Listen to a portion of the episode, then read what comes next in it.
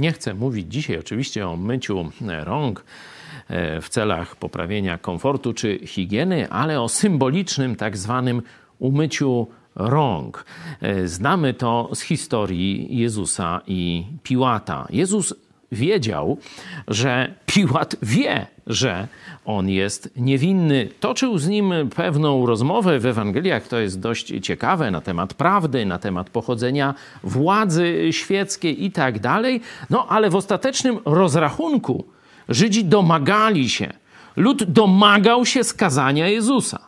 Piłat wie, że skazuje niewinnego, żeby w jakiś sposób uspokoić i swoje sumienie i zademonstrować, że on z tym nie ma nic wspólnego.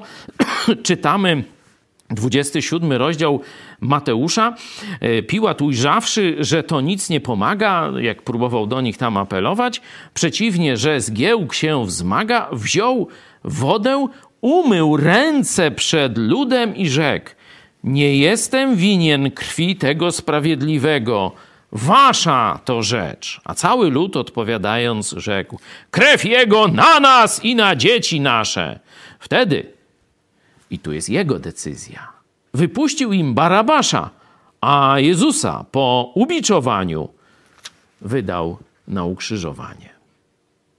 Jak myślisz? Czy Piłat wyślizgał się z winy i odpowiedzialności?